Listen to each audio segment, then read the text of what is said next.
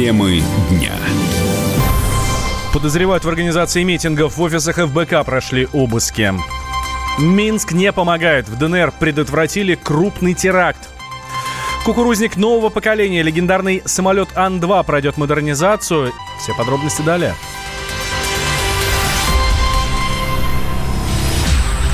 Вы слушаете радио «Комсомольская правда». Мы с вами говорим на главные темы дня. Меня зовут Валентин Алфимов. Здравствуйте. В четверг утром прошли обыски в региональных штабах э, сторонников Алексея Навального. В списках 33 города. Сотрудники полиции пришли в квартиры координаторов и волонтеров. Об этом в Твиттере написал глава сети штабов э, Леонид Волков. По его информации, обыски прошли в крупных городах. Э, ну, там, в Петербурге, Краснодаре, Екатеринбурге, Нижнем, в Казани и так далее. Волков добавил, что основанием для проверок послужило дело об отмывании одного миллиарда рублей через фонд борьбы с коррупцией. По мнению главы сети штабов, истинная цель обысков – изъять технику и напугать активистов. Политолог Евгений Минченко считает, что визиты полицейских к сторонникам Навального не безосновательны. Связано это с тем, что э, у государства есть э, системная политика по устранению налоговых нарушений, по борьбе с наличным оборотом, с черным наличным оборотом. И, в общем-то, учитывая тот факт, что ФБК это еще и оппозиционная пара, это кстати, ну, было бы странно, чтобы, если бы к ним не пришли. Поэтому я думаю, что линия сама по себе на минимизацию наличного оборота денег, э, тем более черного анала, используемых в политике, есть. Могу сказать, есть несколько уголовных приговоров против чиновников региональных администраций, связанных с использованием черного нала в компаниях партии власти. Но было бы странно, если уж там ну, единороссов за это сажают, например, в коме. 10 сентября Волков также сообщал, что сотрудники правоохранительных органов пришли в штабы Навального. Тогда обыски проходили в Уфе, в Перми и в Самаре. Уголовное дело за отмывание денег против Фонда борьбы с коррупцией Следственный комитет возбудил в начале августа этого года. По версии следователей, в течение последних двух лет сотрудники ФБК легализовали через счета организации около 1 миллиарда рублей. Американская разведка установила, что Россия пять раз проводила испытания крылатой ракеты «Буревестник» с ядерной энергоустановкой. Все попытки закончились авариями, об этом сообщает телеканал CNBC, ссылаясь на источники, которые знакомы с отчетом американских разведслужб. В, ФЦА, в Соединенных Штатах считают, что Россия ускорит доработку крылатых ракет, чтобы они были, цитата, «готовы к войне до 2025 года». Военный эксперт Владислав Шурыгин убежден, что сообщения американских СМИ о буревестниках – это ложь. Нынешний вот это информационный такой вброс, он э, просто один из дежурной череды э, вбросов, связанных э, с русской угрозой. То есть нужно периодически что-то находить, что-то отыскивать и что-то вбрасывать. Ну, а есть темы, которые, во-первых, никто не может опровергнуть в связи с тем, что они секретны. Во-вторых, они вечны, как пугалки, потому что русское оружие пугает ровно столько, сколько существует противостояние России и США. Тема буревестника, она всегда э, удобна для информационной раскрутки. Я в этом случае даже затруднюсь сказать, кому это больше надо. Пентагону, который так получил сейчас громадный бюджет, или же самим журналистам для привлечения там, очередного внимания к своему порталу. Поэтому, ну, во-первых, действительно это недостаток информации просто в силу того, что эти все разработки, они ведутся не один год и не начинаются вдруг. На самом деле они идут десятилетия.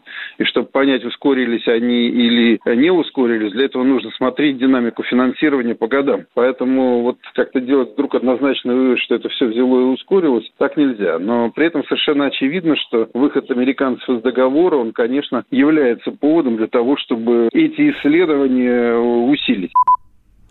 Впервые о буревестнике рассказал Владимир Путин в послании к Федеральному собранию. Президент заявил, что радиус действия ракеты не ограничена, траектория полета может быть непредсказуемой, что делает буревестник неуязвимым. Ранее американский телеканал CNBC утверждал, что взрыв на военном полигоне 8 августа в Архангельской области произошел во время операции по подъему буревестника со дна после испытаний. В Министерстве обороны сообщили, что авария произошла во время испытания жидкостного реактивного двигателя. Для какой ракеты он предназначен, женщин ведомство не уточнило. Во время ЧП погибли пять человек. После взрыва в Северодвинске зафиксировали кратковременное повышение радиационного фона.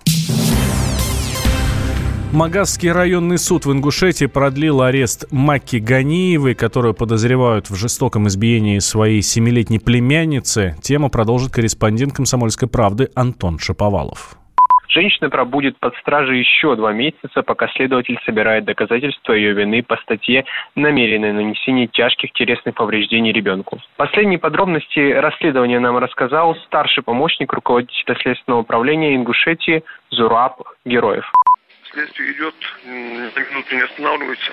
Я вот сегодня буквально разговаривал со следователем. Я, э, они предполагают, что э, где-то через э, недельки-две можно будет говорить о чем-то.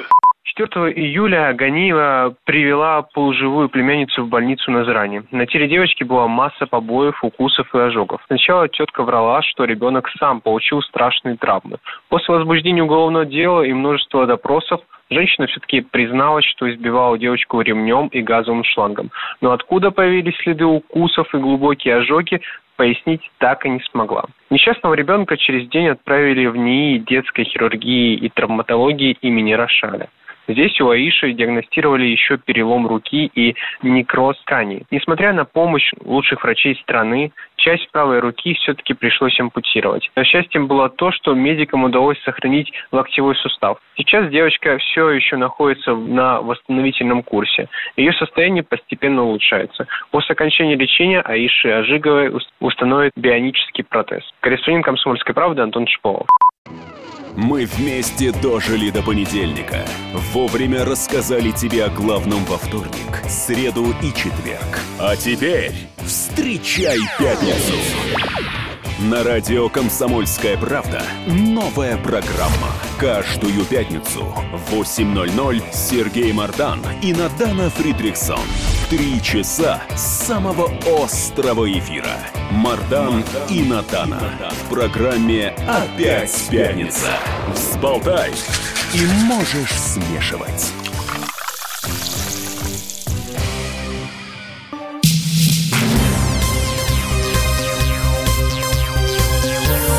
Темы дня. Вы слушаете радио «Комсомольская правда». Меня зовут Валентин Алфимов. В Донецкой Народной Республике предотвратили теракт. По, под железнодорожным полотном нашли взрывчатку. Об этом сообщили в пресс-службе Министерства госбезопасности. Детали знает корреспондент «Комсомольской правды», э, «Комсомольской правды» в Донецке Никита Макаренков. Взрывное устройство было обезврежено и направлено на экспертизу для дальнейшего изучения. По информации МГБ, подрыв этого устройства планировался во время прохождения железнодорожного состава и привел бы к разрушению пути и, как следствие, к сходу подвижного состава с рельсов. Вероятнее всего, это была очередная диверсия украинских э, спецслужб, которая не удалась, к счастью. Она была спланирована на, и направлена на дестабилизацию обстановки внутри республики. К тому же недавно руководство республики запустило неработающий пять лет железнодорожный вокзал Донецка. Первые поезда соединили Донецк с Еленовкой и Мандрикино внутри республики. Также было проанонсировано, что в ближайшее время возможен запуск прямых поездов на Москву и Санкт-Петербург. Сейчас в этом направлении э, здесь на местах ведется усиленная работа. Случаи с обнаружением взрывчаток в республике в первой половине сентября не единичные. 5 сентября в Калининском районе Донецка а это практически центр города, детонировала э, взрывчатка возле здания неработающего кинотеатра. Ее обнаружил коммунальщик, и тогда же был ранен полицейский. А спустя несколько дней после этого появилась информация об обнаружении взрывоопасного предмета возле здания Республиканской детской клинической больницы в том же районе Донецка. Однако эта информация, к счастью, не подтвердилась. Никита Макаренков, «Комсомольская правда», Донецк. Война на Донбассе не прекратится до тех пор, пока украинские батальоны не начнут подчиняться действующей власти в Киеве, считает политолог Дмитрий Перлин. Как поведет себя Зеленский, если радикально настроенные товарищи, назовем их так, начнут протестовать против Зеленского? Начнутся митинги, акции протеста на Банковой, то есть возле офиса президента. И действительно об этом стоит думать, ведь э, буквально сегодня было заявлено о том, что три батальона добровольческих уже расформированы и выведены из Донбасса. Соответственно, вопрос, а чем эти люди будут заниматься в Киеве? Ну или вообще в Украине в целом? Они пять лет в руках с оружием стояли, по сути, там, травили били местное население за их взгляды или устраивали какие-то блокады дорог и провоз грузов проверяли. Я думаю, будут попытки срыва, обменов. Я думаю, со стороны так называемой партии войны украинской возможны в том числе такие провокации в Донецке, где предотвратили очередную попытку террористического акта. Я не исключаю, что это может быть частью такой вот э, подрывной работы по предотвращению возможного сближения России и Украины. ДНР и ЛНР неоднократно заявляли, что Киев устраивает диверсии в обход Минских соглашений и усиливает напряженность. Так, в августе этого года в Донецкой Народной Республике рассказали о подрыве украинскими силовиками четырех опор линии электропередач, а также о массированных обстрелах Горловки. Уральский завод гражданской авиации разработает э, новый самолет, который заменит легендарнейший кукурузник, передает РИА Новости. Ранее в пресс-службе Минпромторга анонсировали создание нового регионального самолета вместимостью до 14 человек. Планировалось, что Ан-2 заменит одномоторный самолет «Байкал», который разработан Сибирским научным институтом э, авиации на базе, собственно, кукурузника самого. А его серийное производство планировалось начать в 2021 году на авиазаводе Улан-Удэ. Пилот первого класса Андрей Красноперов напомнил, что Ан-2 любит за его надежность. Старые двигатели и самолет сам еще с 56 года они производят их. И до сих пор они летают и будут летать. Когда еще летал, мы их гоняли в город Шахта, там их перетягивали, перкаль, полностью разбирали, проверяли всю систему. Нам опять их отдавали. И мы на них еще летали, еще продлевали срок службы. То есть они очень надежные. Двигатель там можно любой, как бы меняют они их. То есть нет такого, что двигатель приписан к одному борту. Ну, во-первых, там двигатель другой ставят. Потому что старый двигатель это поршневой, работал на бензине. А новый самолет делает, да, другой двигатель реактивный, как бы. У него нос другой, получается. Был плоский, а сейчас более вытянутый, более экономичный двигатель. Работает уже на керосине. Увеличена дальность полета. Данные более эффективные у него в сравнении с тем. Хотя крылья те же самые остались, салон, в принципе, ничего не изменилось, поскольку он активно используется, этот самолет, и в десантных войсках при десантировании парашютных войск спорте. Самолета большое будущее. Ан-2 – советский легкий многоцелевой самолет. Из-за простоты в эксплуатации и неприхотливости он широко эксплуатировался на местных воздушных линиях для перевозки пассажиров и грузов. Ставрополе коммунальщики под лозунгом «Вывоз мусора как искусство» выпустили во дворы города спецтранспорт с картинами великих художников и стихотворениями поэтов. Прямо на бункере рядом с краном для погрузки отходов красуются полотна Васнецова, Левитана, Айвазовского, Шишкина, Шагала и даже Ван Гога. Люди разделились на два лагеря. Одни считают, что это просвещение, а другие обвиняют коммунальщиков в кощунстве. В теме разбирался Дмитрий Белецкий.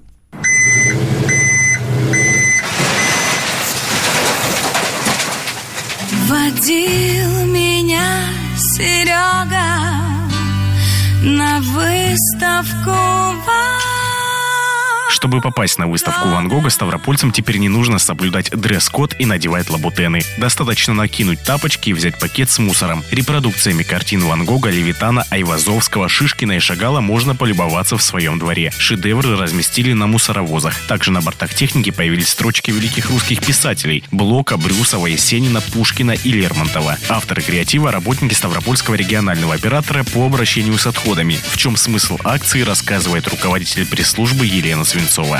Таким образом, хотели привлечь внимание именно к теме обращения с мусором. Вывоз как искусство. Стремление к тому, чтобы вывоз отходов стал таким вот э, идеальным, как те же картины и как те же стихи. Пользователи соцсетей и деятели искусства восприняли акцию неоднозначно. Художник Вася Ложкин считает не лучшей идею разместить великие полотна на мусоровозах я был царем мира и диктатором красоты, я бы, конечно, размещал спокойно на мусорных машинах и где угодно на помойках, потому что все это часть нашей жизни. Но мы живем в обществе. Отношение граждан к искусству, оно очень трепетное. Увидев как какую-нибудь картину, ну, скажем, Васнецова на помойке, вызывает их праведный гнев, поэтому делать этого не стоит. С таким мнением согласен и писатель Олег Рой.